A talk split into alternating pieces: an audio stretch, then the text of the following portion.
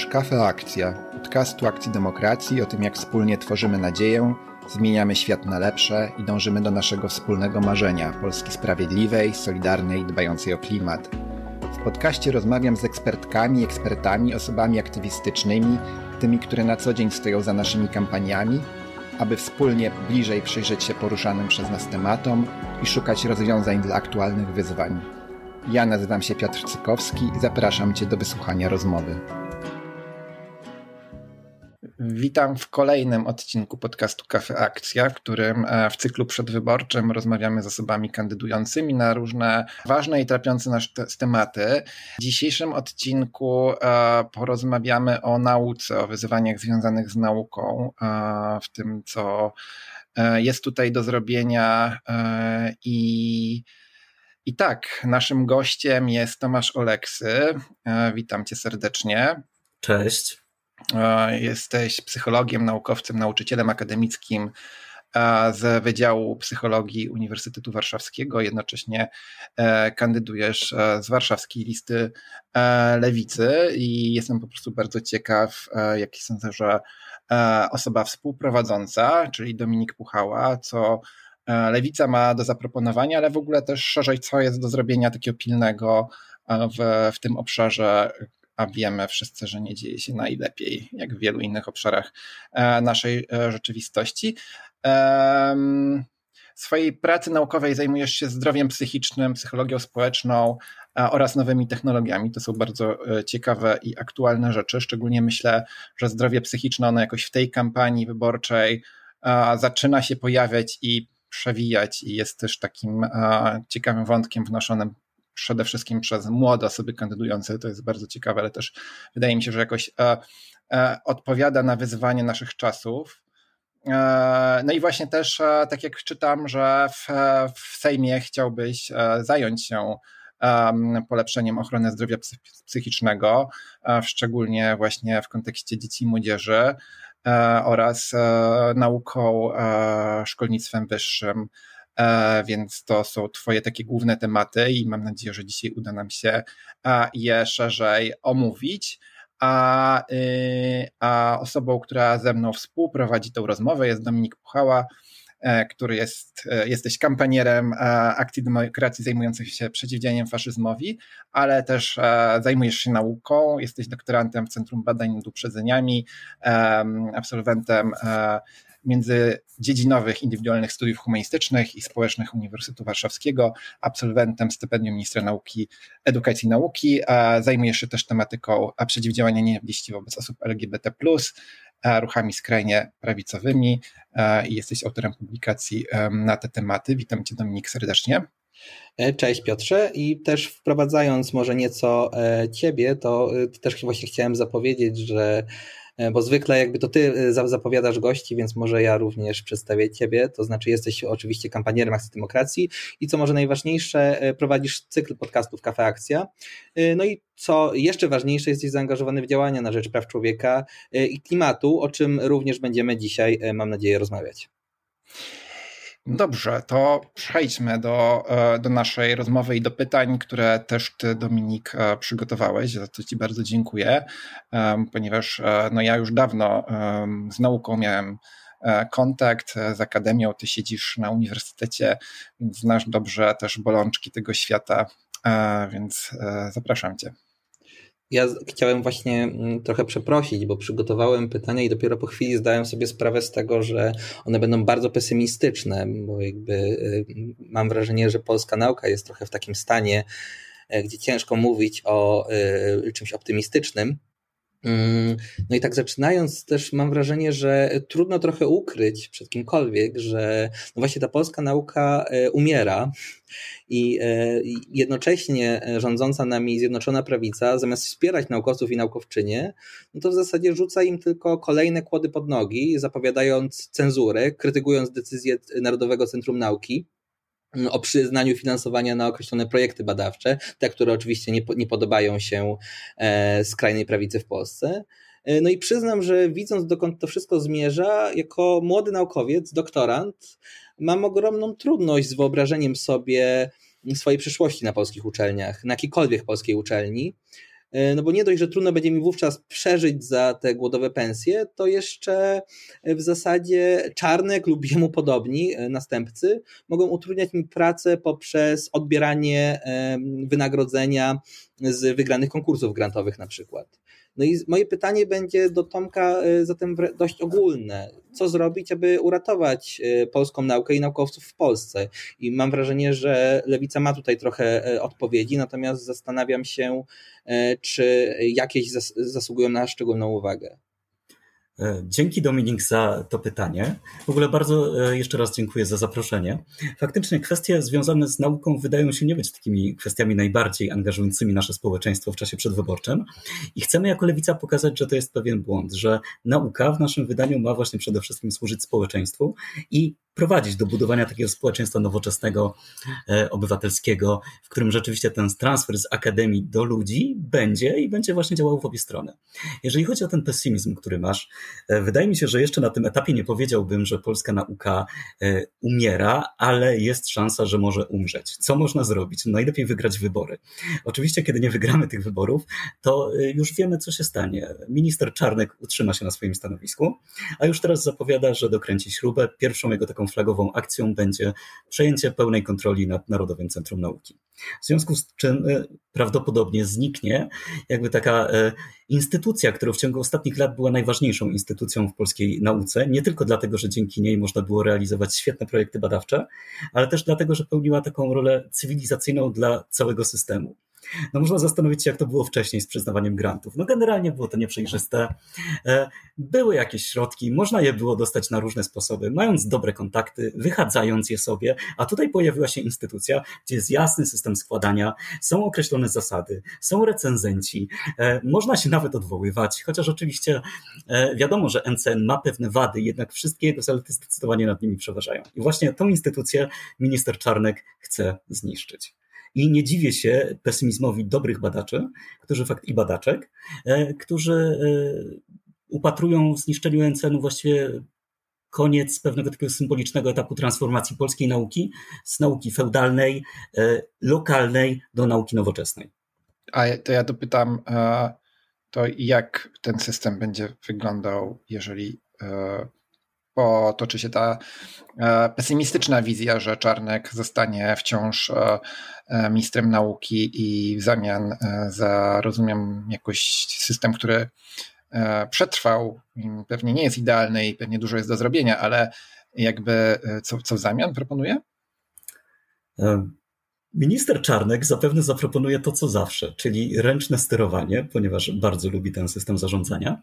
E, I w związku z tym e, możemy się spodziewać tego, co już widzimy w ostatnich latach, czyli rzeczywiście przyznawania grantów poza jakimkolwiek trybem, rzeczywiście przyznawania grantów e, ośrodkom słabym, naukowcom, którzy nie prezentują jakby wystarczającego dorobku, żeby otrzymywać te 8 milionów na przykład e, złotych na swoje e, badania.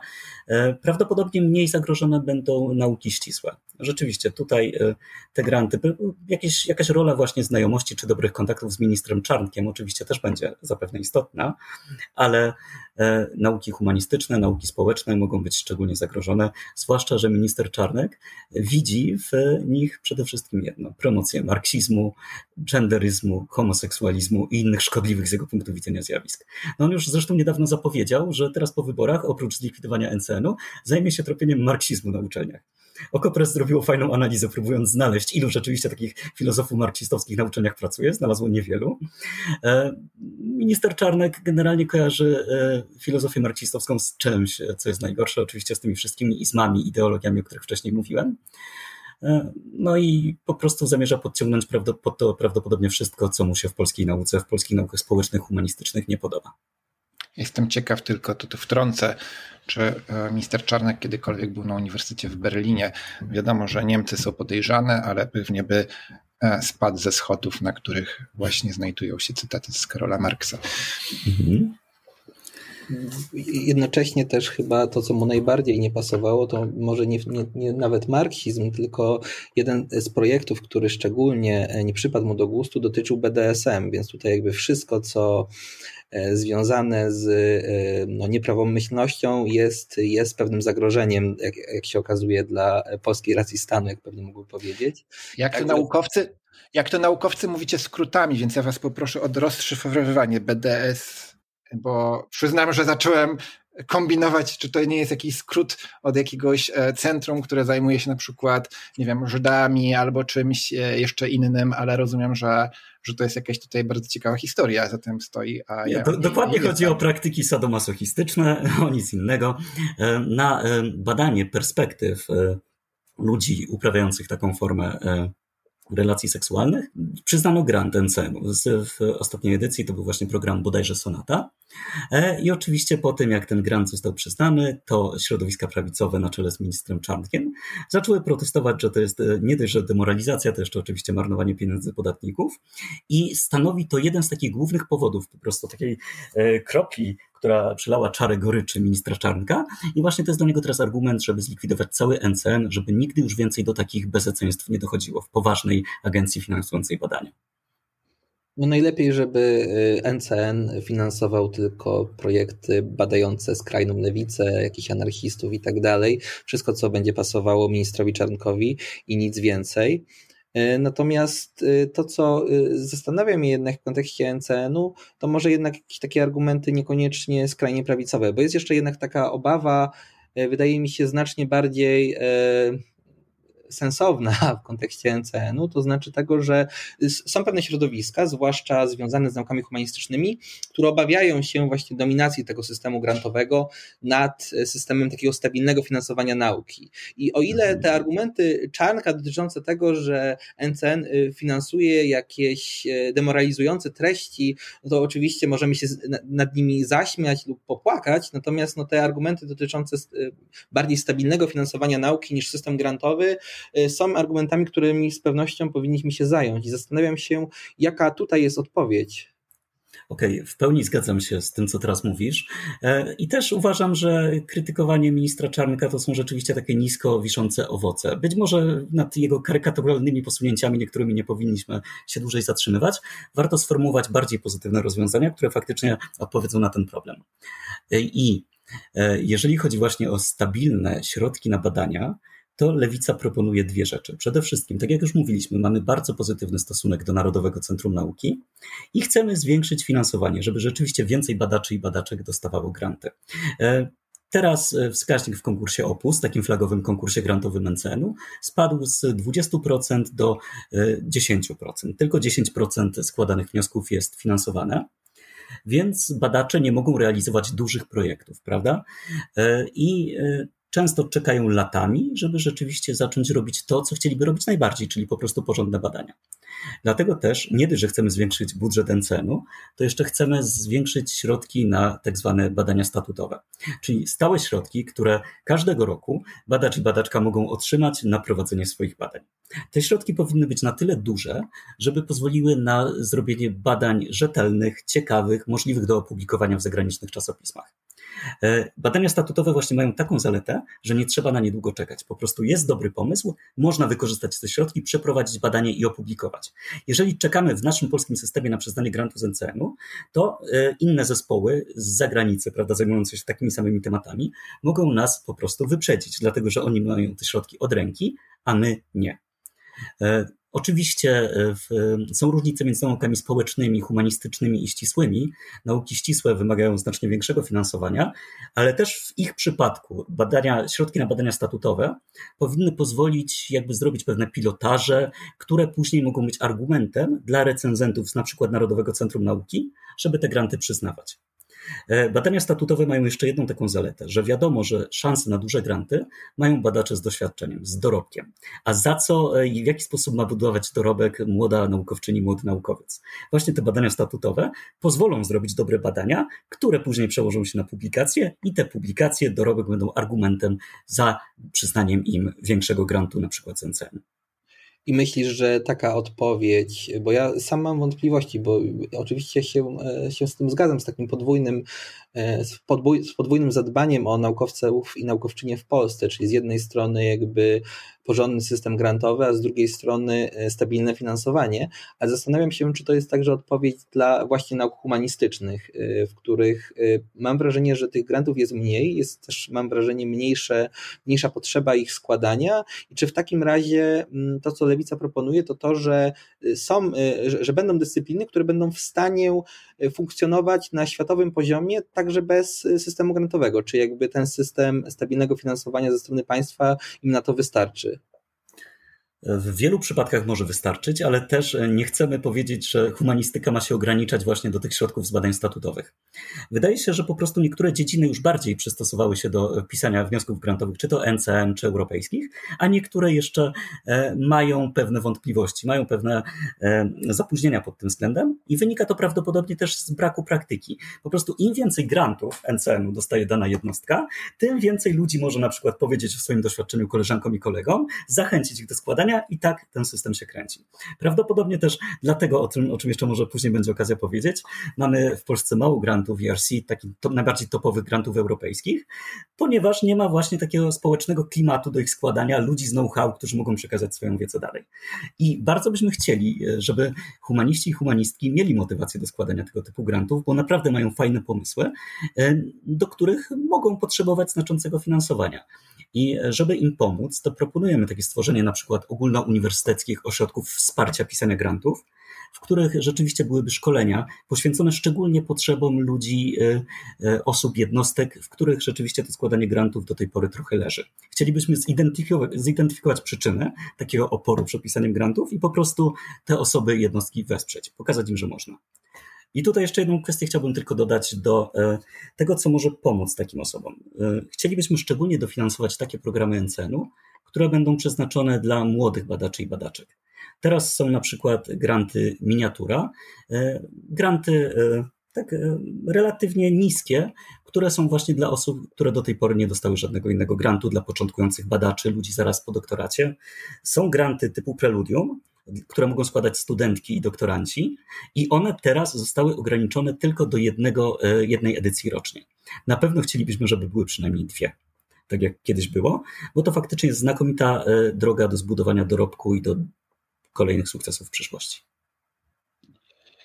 Kiedy mówisz o tym e, większym dostępie do, do grantów, to też zastanawiają mnie kwestie związane z nierównościami na akademii, bo jak e, czytam Twittera niestety, mhm. E, to mm, w dużej mierze teraz widzę e, nawet wpisy lewicowców, którzy sugerują, że w zasadzie te problemy na Akademii zniknęły, że w zasadzie już nie ma żadnych problemów, choćby z dostępem do doktoratów i wyższych stopni e, naukowych e, wśród kobiet i wszystko, e, wszystko w zasadzie jest, jest bezproblemowe. Tymczasem, no choćby patrząc po polskich uczelniach, no widzimy, że, że tak nie jest, że jakby kobiety, na, mimo że jakby studiują, studiują częściej, to rzadziej zdobywają te wyższe stopnie naukowe. No i zastanawiam się, się, czy, czy tutaj jest jakaś, jakaś odpowiedź, którą e, także można byłoby jakoś połączyć z tymi e, systemami finansowania, czy jest jakiś sposób na to, aby jednak zwiększyć e, równy dostęp do nauki wśród naukowców i naukowczyń, bo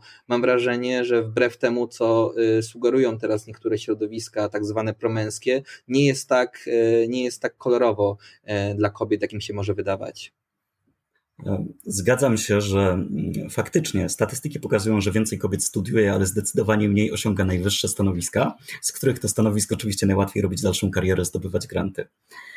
E, e, można myśleć o różnych rozwiązaniach, prawda? Też e, warto powiedzieć, że kobiety w akademii borykają się z problemem większej dyskryminacji, również na przykład jeżeli chodzi o same oceny od na przykład studentów za prowadzenie zajęć. Są liczne badania, które pokazują, że młoda doktorka pomimo dużych starań będzie oceniana niż e, starszy profesor z charakterystycznym sposobem bycia, tylko dlatego, że e, po prostu od kobiet wymaga się więcej lub właśnie czegoś innego. To też jest duży problem, o którym rozmawialiśmy w kontekście na przykład uwzględnienia ocen studenckich w ocenie pracowniczej, prawda? Właśnie na ile rzeczywiście uwzględnić je bardziej, a na ile faktycznie zrobić to tak, żeby nie zwiększyć tego problemu dyskryminacji. Jeżeli chodzi właśnie o takie sposoby, to wydaje mi się, że jeżeli chodzi Trzeba by na pewno było zobaczyć dokładnie statystyki przyznawanych grantów, na ile faktycznie rzeczywiście jest e, problem e, biasu względem mężczyzn e, kosztem kobiet I jeżeli rzeczywiście takie zjawisko by wystąpiło, to wymyślić rozwiązania. Te rozwiązania mogą być przeróżne, od rzeczywiście klasycznych parytetów na przykład, po inne rozwiązania, które mogą sprzyjać e, zmniejszeniu tego typu zniekształceń poznawczych. Bo załóżmy, że jeżeli rzeczywiście istnieje seksizm w środowisku, to może istnieć również wśród osób przyznających granty. I jeżeli granty, tak jak teraz, są oceniane praktycznie na równi, różnice, różnic między wnioskami można szukać pod mikroskopem, to być może właśnie taki seksizm recenzentów lub panelu e, przejawiłby się w przyznaniu tego grantu profesorowi ze znanym nazwiskiem, a nie na przykład młodej badaczce. E, są różne ciekawe rozwiązania, które jako lewica chcemy testować. To nie jest tak, że to od razu wprowadzimy, ale chcemy mieć e, e, je na uwadze. Na przykład teraz w Szwajcarii i Wielkiej Brytanii są testowane rozwiązania polegające na losowaniu grantów wśród osób, które wysłały wnioski o odpowiedniej jakości.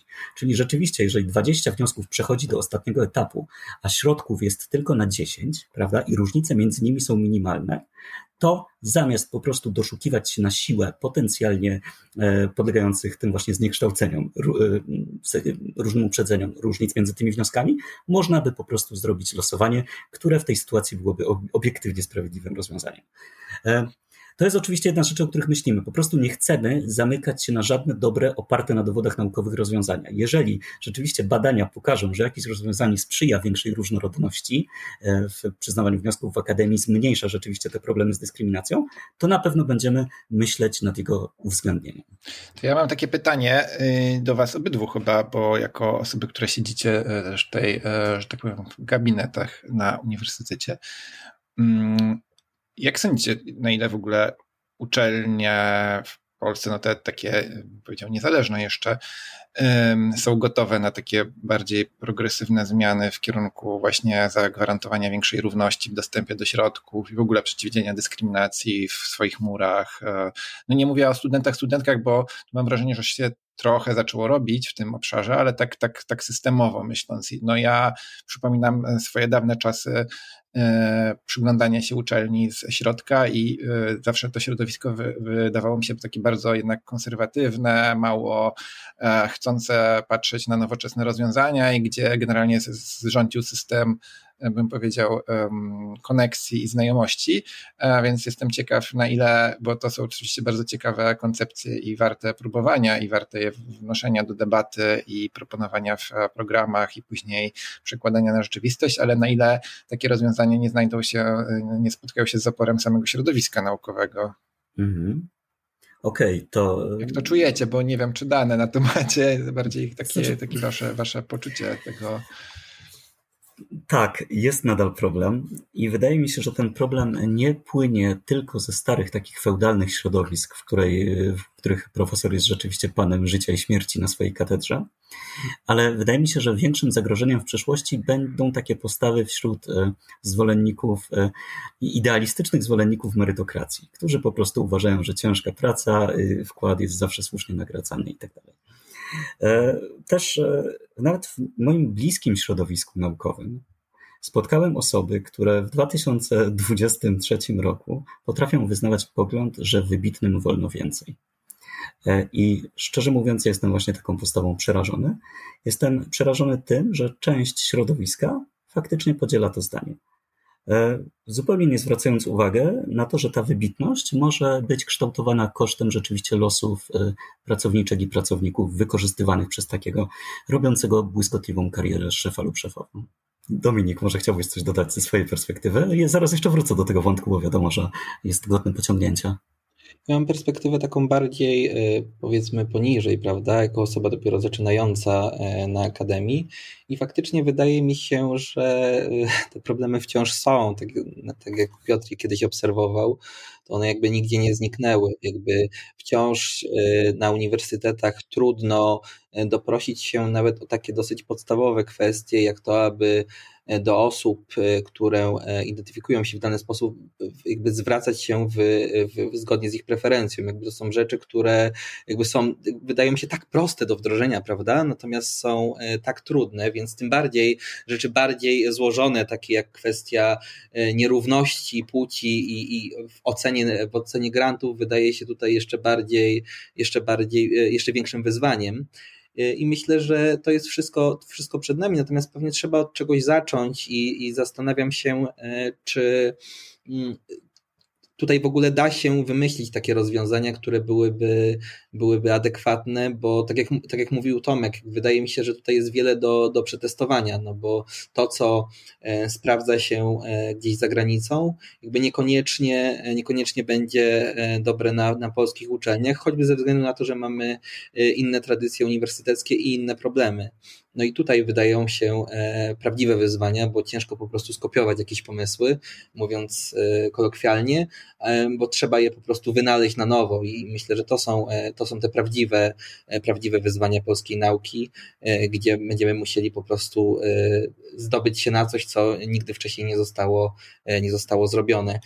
I to, co myślę, już tak przechodząc płynnie, bo rozmawialiśmy właśnie o tym dostępie do, do, do nauki, no to y, wśród naukowców i naukowczyń, prawda, do y, tworzenia dobrej nauki, zastanawiam się, czy y, też są tu jakieś odpowiedzi dla studentów i studentek, prawda? Bo to jest jakby też kwestia niezwykle paląca, jakby nauki uniwersytetów nie można ograniczać tylko do naukowców i naukowczyń, jakby naukowcy i naukowczynie prowadzą też dydaktykę i ta dydaktyka jest do kogoś skierowana podczas gdy ostatnio przeglądając fora studenckie, bo wciąż na nich jestem e, jako doktorant, jakby spotykałem się z historiami naprawdę przerażającymi.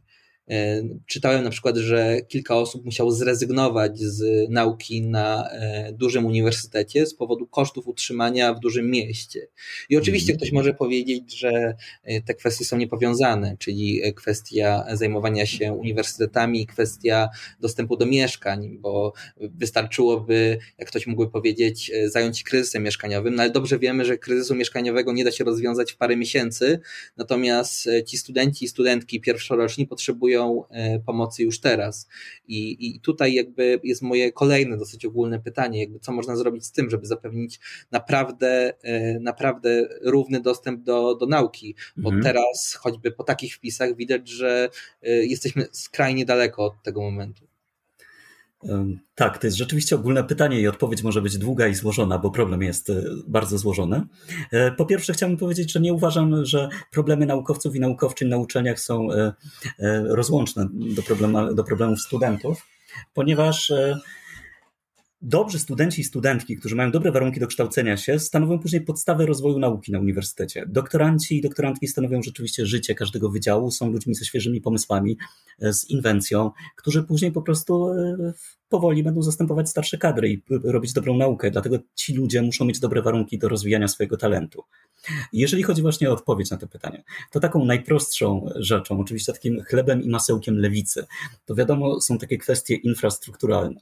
Czyli rzeczywiście rozbudowywać, odnawiać, tworzyć sieć y, domów studenckich, prawda? Żeby rzeczywiście akademików było wiele, żeby możliwość zamieszkania w nich była y, uzależniona też, to znaczy, żeby y, dostęp do akademików też był związany rzeczywiście z dochodami rodziny, prawda, że im rzeczywiście mniejszy dochód rodziny, tym rzeczywiście koszty takiego akademika mniejsze lub nawet zerowe.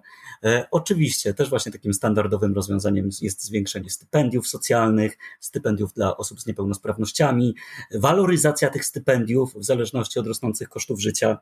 E, ok, to są takie rozwiązania, które można wprowadzić bardzo szybko, ale też e, w w ramach prac programowych zastanawialiśmy się nad inną kwestią. Co powoduje, że ludzie koniecznie chcą studiować w wielkim mieście, w wielkim ośrodku, w Warszawie lub w Krakowie? No i e, oczywiście, pierwsze pytanie, pierwsza odpowiedź jest dosyć oczywista. Ludzie generalnie chcą mieszkać w dużych miastach, zwłaszcza młodzi ludzie. Faktycznie mają tam więcej rozrywek i możliwości rozwoju. I to jest tendencja ogólnie na całym świecie, że ludzie przeniosą, przenoszą się do miast. E, ale jeżeli chodzi o sam uniwersytet, e, problem polega na tym, że faktycznie istnieje olbrzymia dysproporcja, jeżeli chodzi właśnie o jakość nauczania i w ogóle i też jakość nauki na największych uczelniach w Polsce w porównaniu do mniejszych ośrodków i zastanawiamy się, w jaki sposób rzeczywiście zwiększyć e, jakby zachęty, które mogą e, studentom wysyłać i studentkom e, mniejsze ośrodki. Takie jak na przykład Toruń. Mhm. Toruń akurat jest tutaj. Gdzie właśnie będzie na wyższej szkole medialny, otwierany wydział no. medyczny. To ostatnie doniesienia. Oczywiście żartuję teraz, ale. Ja.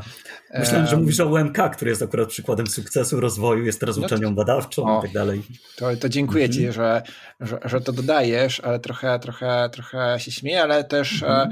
ja, bo um, to nie jest jedyna, że tak powiem, taka ciekawostka, tylko też parę innych E, uczelni e, o nieoczywistych nazwach e, dostaje teraz takie honory właśnie rozwijania się i to oczywiście są te uczelnie związane mocno z, z ministrem, no ale rozumiem, że, że taki kierunek decentralizacji, tak? O tym trochę mówisz. Tylko, że decentralizację naprawdę ciężko zrobić z wielu powodów, prawda? Jak polepszyć jakość nauczania i jakość nauki na mniejszych ośrodkach?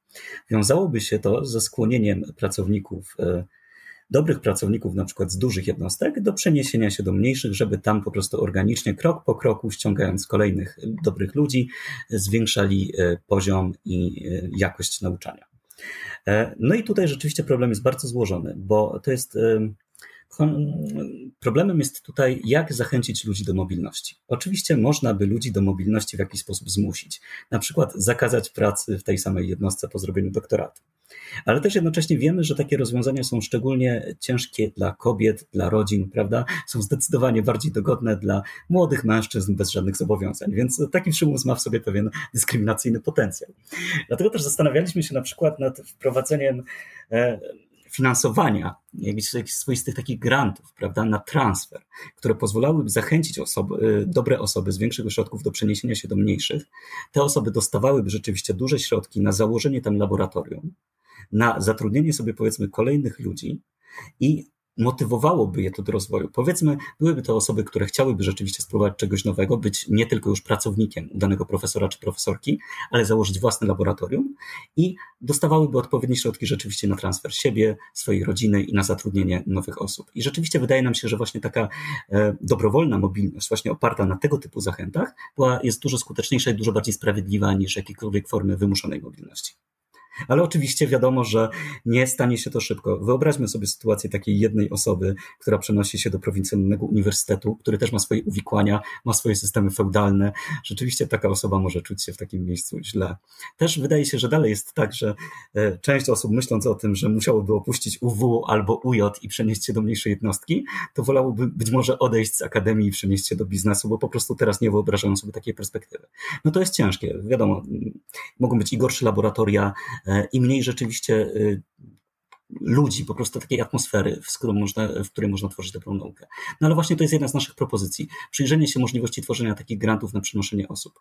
Drugą propozycją jest to, żeby rzeczywiście solidnie zewaluować problemy e, w nauczaniu w mniejszych jednostkach, bo rzeczywiście funkcjonują metody oceny dydaktyki, ale chcielibyśmy, żeby one były prowadzone lepiej i faktycznie ustaliły, dlaczego poziom nauczania jest niski w danej jednostce i co można z tym zrobić. I też naszą propozycją dla tego, żeby zachęcić ludzi do pozostawania na takich powiedzmy bardziej e, e, w tych mniejszych jednostkach, jest to, żeby powiązać programy nauczania na tych jednostkach z potrzebami regionu, żeby faktycznie ludzie mogli się tam kształcić w branżach, na kierunkach, które przydadzą się później do e, znalezienia pracy w okolicach tego uniwersytetu, do pozostania, do wykorzystania swojego doświadczenia i budowania potencjału regionu. Ja mam też taką e, wątpliwość a propos mhm. właśnie jakby e, tego rodzaju zapewnienia dostępu, no bo pojawia się też taki argument, że o ile dostęp do szkolnictwa wyższego powinien być jak, jak najlepszy dla, dla wszystkich, także dla osób z małych ośrodków, tak niekoniecznie e, w każdym e, mniejszym ośrodku, czy niemal każdym mniejszym ośrodku powinna być uczelnia, e, która mimo, że jest jakoś według wskaźników słaba, to i tak funkcjonuje i tak państwo się do niej dokłada. I to są argumenty, które o tyle są przekonujące, że faktycznie tych dróg do zapewnienia dostępności dla młodych osób do kształcenia się na uniwersytetach jest bardzo wiele i między innymi właśnie to, aby wspierać je stypendiami, wspierać je e, dobrej jakości domami studenckimi, niekoniecznie e, zapewniając im e, dobre uczelnie w ich ośrodkach. No bo trzeba przyznać, że uczelni w Polsce jest, jest bardzo dużo. I teraz pytanie, czy faktycznie drogą do zapewniania dostępu jest pompowanie pieniędzy w te, w te mniejsze ośrodki i na przykład otwieranie w wielu miejscach kierunków lekarskich, jak to się dzieje teraz, nie, nie dając tej gwarancji tego, że y, faktycznie no, tą, tą jakość kształcenia uda się poprawić w tych ośrodkach, bo być może się nie uda. Być może właśnie drogą do tego, żeby te osoby także z mniejszych ośrodków jakby zdobyły odpowiednie, odpowiednie wykształcenie na, na wysokim poziomie jest po prostu y, nie tyle zachęcanie ich do, do zostania, co właśnie danie im możliwości wyjechania i zastanawiam się, e, co myślisz o, o tym argumencie, no bo on e, trochę, e, trochę faktycznie zmniejsza to pole działania, w które państwo będzie musiało inwestować. No i mhm. też właśnie, no ja oczywiście rozmawiam o nauce i czymś takim, co fajnie, żeby nie było pod, pod, podporządkowane tylko, że tak powiem, później kalkulacjom finansowym, ale też no, wydaje mi się, że E, no, że taki na pierwszy rzut to właśnie ułatwienie mobilności studentom, studentkom, E, właśnie, e, nie wiem, jakieś nawet, ja pamiętam, jak zdawałem na uniwersytet, jakieś drobne, ale preferencje dla osób spoza dużych miast, które, nie wiem, nie musiały czekać w kolejce składając dokumentów, czy, czy, czy, czy inne rozwiązania systemowe, ale takie, które po prostu w znaczący sposób, no też myślę o całym wykluczeniu transportowym, tak, które mhm. po prostu jest i z dnia na dzień się go nie da e, rady zasypać, że to wydaje mi się też również pierwszy krok do E, do tego, żeby faktycznie tą nierówność w skali kraju e, móc, e, móc niwelować. Okej, okay. to, to jest ważna kwestia, ale jednocześnie osobiście uważam, że tu nie ma sprzeczności. Po prostu chodzi o to, że chcemy zrobić wydolny system, który zaspokoi potrzeby tych wszystkich osób. Tych, którzy rzeczywiście chcą wyjechać, umożliwimy im rzeczywiście przetrwanie w dużym mieście, które wiadomo, że to jest skomplikowane, koszty życia rosną coraz bardziej. Ale tym osobom, które chciałyby zostać powiedzmy bliżej, E, chcemy zaoferować możliwość kształcenia się w takich wiodących ośrodkach regionalnych. Ja nigdy nie powiedziałem i nie powiem, że chciałbym, żeby w każdej najmniejszej polskiej miejscowości był uniwersytet. To nie ma żadnego sensu. Ale wiemy też, że dobre e, dydaktycznie i naukowo uczelnie regionalne mogą być rzeczywiście motorem rozwoju dla całego regionu. I też nie chcielibyśmy e, stworzyć takiej sytuacji, że rzeczywiście w Polsce byłby tylko UW i UJ, a reszta Polski byłaby pod tym względem pustynią. Rzeczywiście Jeszcze wydaje się, Toruń, że... Toruń. No, no tak, tak. Że to, to nie byłoby do końca wydolne. Chcemy po prostu dla tych ludzi, którzy e, i tak mieliby z różnych względów problemy z przeniesieniem się do Warszawy, bo rzeczywiście losy ludzkie są różne, prawda? Mamy różne zobowiązania. Niektórzy ludzie muszą zostać w pobliżu swojego miejsca zamieszkania, prawda, a nie wyjechać na drugi koniec Polski. Chcemy, żeby ci ludzie w tych mniejszych ośrodkach regionalnych również uzyskali kształcenie możliwie jak najwyższej jakości. No dobra, ja y, jakoś powoli będziemy zmierzać do e, brzegu naszej rozmowy, ale tak mnie zaciekawiło, bo przedstawiłeś e, no, takie postulaty związane z wnętrzem uczelni i zewnętrzem, że tak powiem, czyli co sprawić, żeby było bardziej równo i sprawiedliwie e, i w ogóle jak ten system powinien działać, żeby nauka, szczególnie humanistyczna, mogła się rozwijać, ale też, żeby, aby osoby mogły z tego korzystać. No, ale też sobie tak myślę, taką kalkulacją polityczną, że pewnie no, lewica, jeżeli wejdzie do przyszłego rządu, to nie wiem, czy będzie miała tekę ministra e, e, nauki i szkolnictwa wyższego, czy też to zostanie rozdzielone, e, ale to mniej ważne. Pytanie, Mam co nadzieję, jest takim tak top priorytetem. Znaczy, no bo wiadomo, że będą różne potrzebne kompromisy, dyskusje i, e, i centroprawica ma inne pomysły z pewnością na uzdrawianie e, świata nauki. To co byś powiedział, że jest kluczowe do załatwienia e, w mhm. pierwszej kolejności w 100 dni po wyborach? W obszarze nauki, tak? Okej, okay, tak. to, już, to już Wam mówię. To jest coś, za co często byliśmy krytykowani na Twitterze. Za to pytanie było, co, nie macie innego pomysłu niż ten? A tym pomysłem było coś, od czego naprawdę trzeba zacząć w zagłodzonej polskiej nauce, czyli tak, po prostu dosypanie pieniędzy. Trzeba zacząć od dosypania pieniędzy, a później racjonalnie je wydawać. Teraz na e, szkolnictwo wyższe wydajemy 1% PKB, a takie kraje sąsiednie jak Czechy, Estonia i Słowenia w okolicach 2%. To już nie, nie mówiąc już właśnie o bardziej zaawansowanych e, naukowo krajach. No więc przede wszystkim na początku trzeba dać więcej pieniędzy, a później zastanowić, to znaczy później, kiedy już będzie więcej, to też wiemy, jak sensownie je wydawać. I co jest tutaj problemem?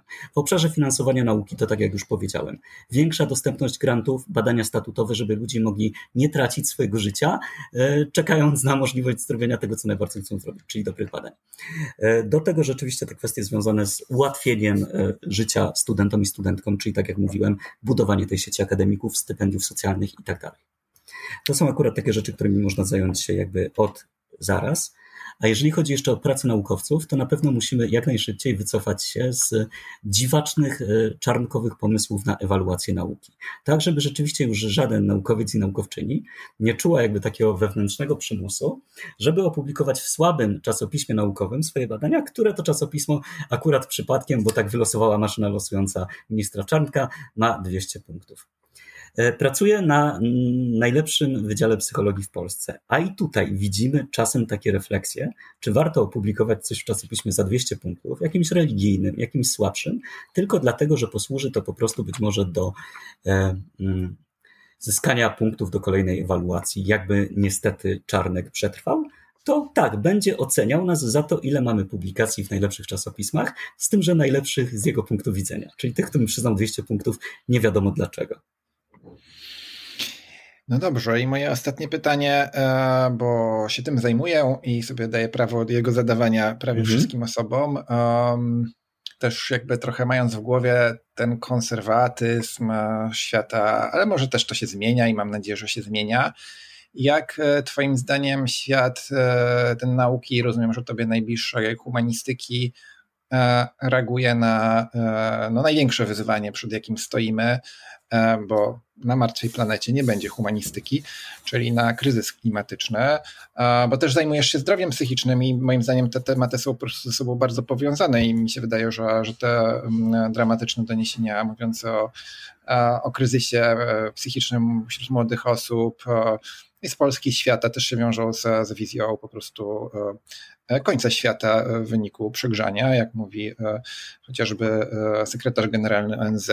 Więc pytanie, czy, czy Twoim zdaniem świat ten nauki, który Ty znasz, poważnie podchodzi do tego wyzwania i coś robi? I nie mówię tu o rozwiązaniach systemowych na zewnątrz, co będziemy budować i gdzie stawiać wiatraki, tylko myślę sobie wewnątrz, wewnątrz samej akademii. Przypomina mi się taka anegdotka, ja studiowałem ochronę środowiska, jak Wydział Ochrony Środowiska nie był w stanie przeprowadzić, żeby na swoim mhm. własnym wydziale zorganizować segregację śmieci Wiemy, że segregacja śmieci to nie jest odpowiedź na kryzys klimatyczny, ale to było bardzo dawno temu. Ale e, jak w dzisiejszych czasach, że tak powiem, ten stan poczucia wyzwania i e, szukania odpowiedzi na nie? Okej, okay. u nas na wydziale są różnokolorowe kosze do segregowania śmieci, więc akurat ten problem jest ogarnięty, ale jeżeli chodzi właśnie o inne inicjatywy, to pojawia się ich coraz więcej. Są koła naukowe, które specjalnie zajmują się kwestiami kryzysu klimatycznego, otrzymują granty z uczelni na realizację swoich programów badawczych. Realizujemy różne badania, na przykład razem z moją przyjaciółką, e, dr Anną Wnuk, realizujemy e, grant związany właśnie z lękiem klimatycznym, jego konsekwencjami dla zdrowia psychicznego. Zresztą nie tylko nasze badania, ale i inne pokazują, że lęk klimatyczny w bardzo dużym stopniu przekłada się na takie rzeczy jak depresja, czy też właśnie ogólny lęk i faktycznie jest to problem, z którym należy coś zrobić. E, co robimy? Na przykład tworzymy nowe programy dydaktyczne, tworzymy nowe podręczniki, które mogą rzeczywiście pomóc e, młodym ludziom zrozumieć wagę tego zagadnienia. E, chociażby pomóc odpierać argumenty e, tych ludzi, którzy nie zgadzają się z tym, że jakiekolwiek zmiany klimatu zachodzą. A rzeczywiście wiemy, że w Polsce takich osób jest coraz więcej, prawda? Polaryzacja pod tym względem jest taka sama jak praktycznie w innych obszarach życia politycznego.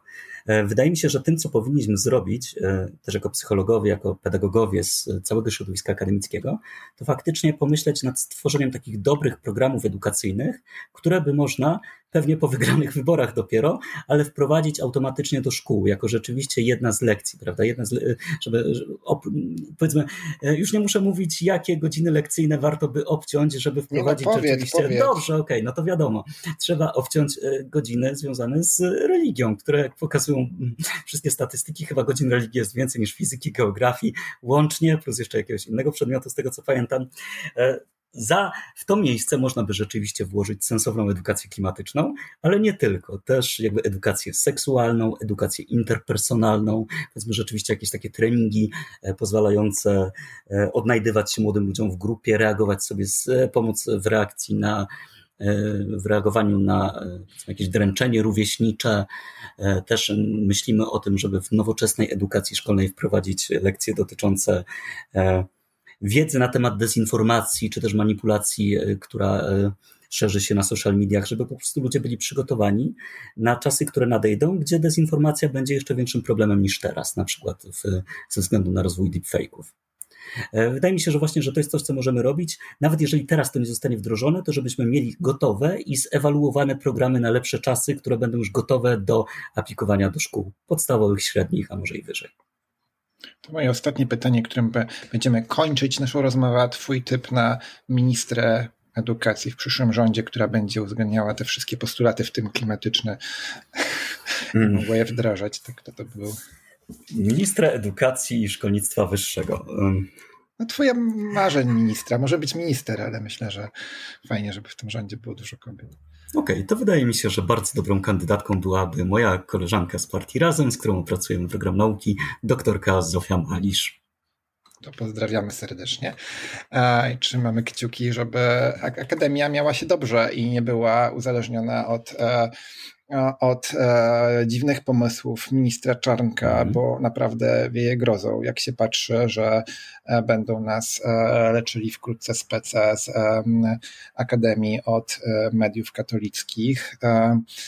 E, ale też e, no myślę o tym demontażu jakichś takich systemów, które, za które też Polska jest coraz bardziej krytykowana, no, które po prostu e, sprzyjają wprost korupcji, tak? Znaczy wydaje mi się, że, że, że taki system ręcznego rozdawania pieniędzy, które powinny służyć rozwojowi nas wszystkich, jakby nauki i iścia do przodu, po prostu no, są bardzo korupcjogenne, dlatego też mi się wydaje, że ważne o tym, żeby mówić, przypominać i budować systemy, które są odporne na wpływy polityczne. Cieszę się, że takie propozycje są mm. rozwijane i też bardzo, bardzo się cieszę, że jest też myślenie o tej równości przydziału dyskryminacji również w świecie uczelni, no bo stamtąd też te idee później promieniują różne inne miejsca.